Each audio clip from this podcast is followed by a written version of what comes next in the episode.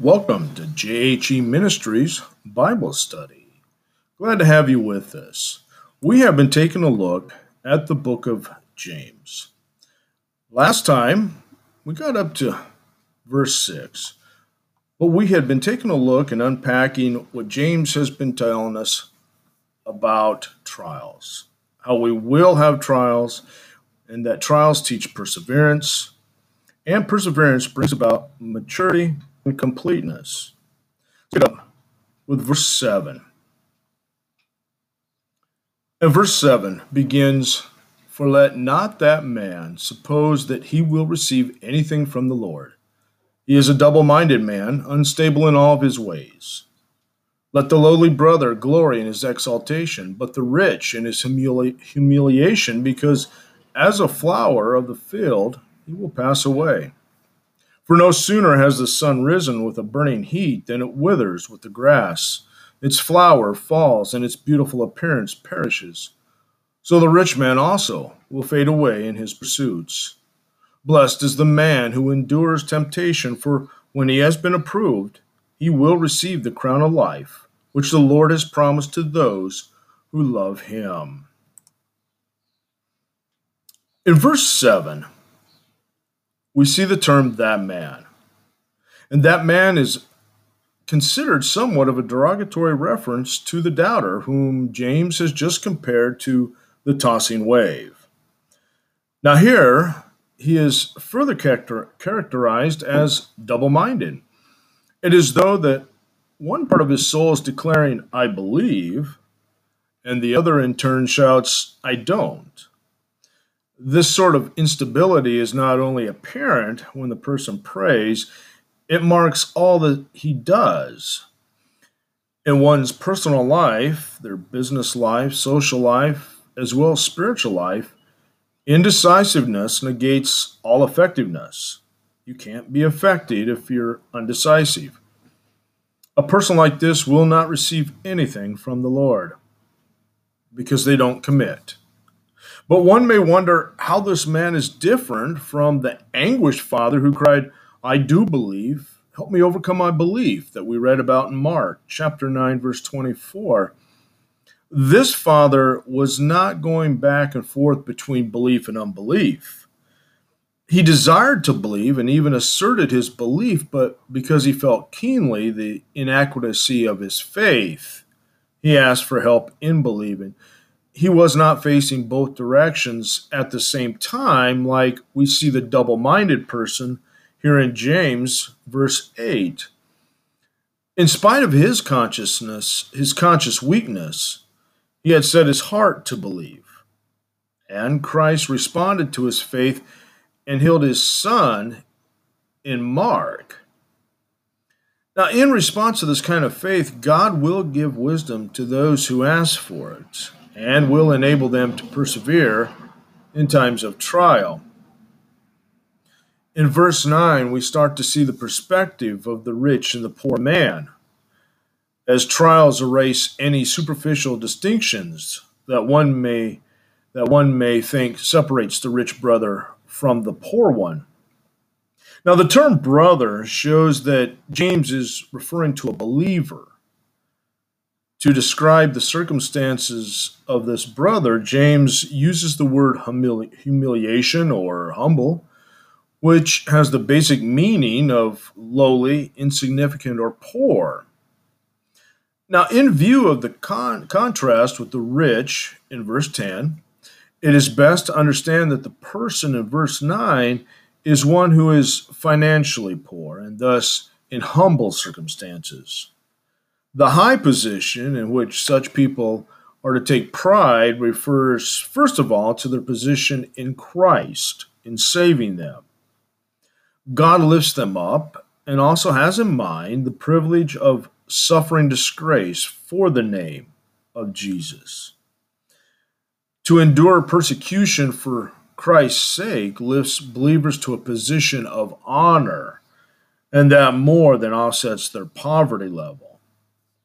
Now, the Christian attitude is to accept from God things that we cannot change.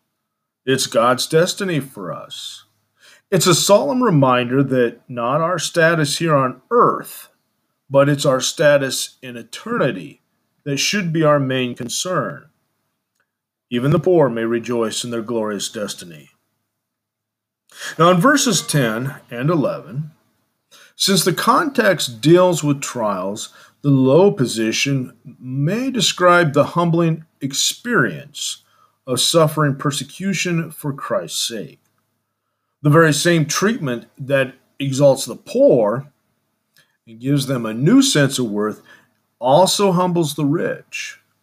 A suffering shows the rich that instead of having a lasting lease on life on this earth, their lives are no more permanent than that wild flower we read about in James.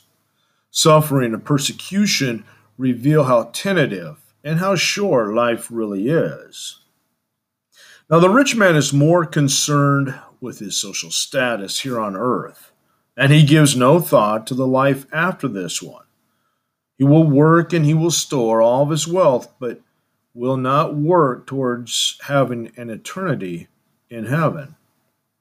Our society, especially in the 80s, was all about our place in society, if you will. What, what car we drove, what kind of house we lived in, how big the house was, how expensive was the house. Our jobs were focused on not what we loved to do, but more of what job will make me the most money and what in life will gain me the adoration of all my friends and the people around me. People strive to get ahead in society, and they are not concerned with getting ahead in the kingdom of God. Sad to say, we live in an ungodly society. Now, verse 11, the phenomenon James speaks of was a familiar one. Green grass and plants don't last long under the scorching heat of that Palestinian summer sun. But more specifically, the reference may be to the sudden coming of a hot, searing wind, which was known as a sirocco, which quickly withers and burns the vegetation. Now, the withering of the plant and the falling of its blossoms that we read about is taken almost verbatim from Isaiah chapter 40, verse 7. It may also be that the beauty of the blossom is suggestive of the fine clothes that the rich people wore. As impressive and attractive as the garments may be, they soon fade and they do wear out. And what is even more important, the rich man himself will fade away even while he goes about his daily business. Eventually, the rich man will someday die, just like the poor man will and he won't be able to take any of his wealth with him, and will be face to face with our Creator, and he will stand before Christ as a poor man. We should accept from God the circumstances over which we have no control, and we should rejoice in his spiritual blessings. In verse 12, we start to see trials and loving God under our trials. James concludes his discussion of the testing of faith with a promise of the reward to be given to the one who successfully stands the rest or stands the test. In verse 12, this is the same kind of statement that we find in verse in verse 2, it seems to mean be improved by suffering. But here it means enticement to sin, and this verse is to be related to the previous verses on the subject of trials, the repetition of trials from verse 2, and of testing and perseverance that we find in verse 3. Now, the words, blessed is the man, shows James' familiarity with the language of the Old Testament and also with the Beatitudes of Jesus. So let's quickly take a look at the word blessed.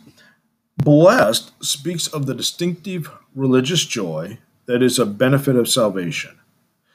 This word describes the inevitable, desirable state of the person who does not give up when he's confronted with trying circumstances, and who remains strong in faith and devotion to God. Perseverance in trials results in approval, and approval results in the crown. The word crown for James refers to the reward that's given to believers who are victorious in their struggles against trials. This life that God has promised is more than the eternal life given to every believer at the time of their salvation, since it is a reward for an accomplishment subsequent to initial faith. It must refer to a still higher quality of life. Have you ever considered thanking God for your temptations?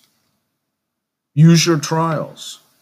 How spineless and weak you would become without temptations to make you stronger. So, James is saying those who have endured tests with fortitude will receive a deeper appreciation of eternity. Everyone's cup is going to be full, but there will be some that will have bigger cups. And you will have received your crown of life. Amen. Hey, that's all the time we got for now. But give those words some thought and reflection until we meet again right here to continue our study with the book of James. Until then, God bless and keep living Christian strong.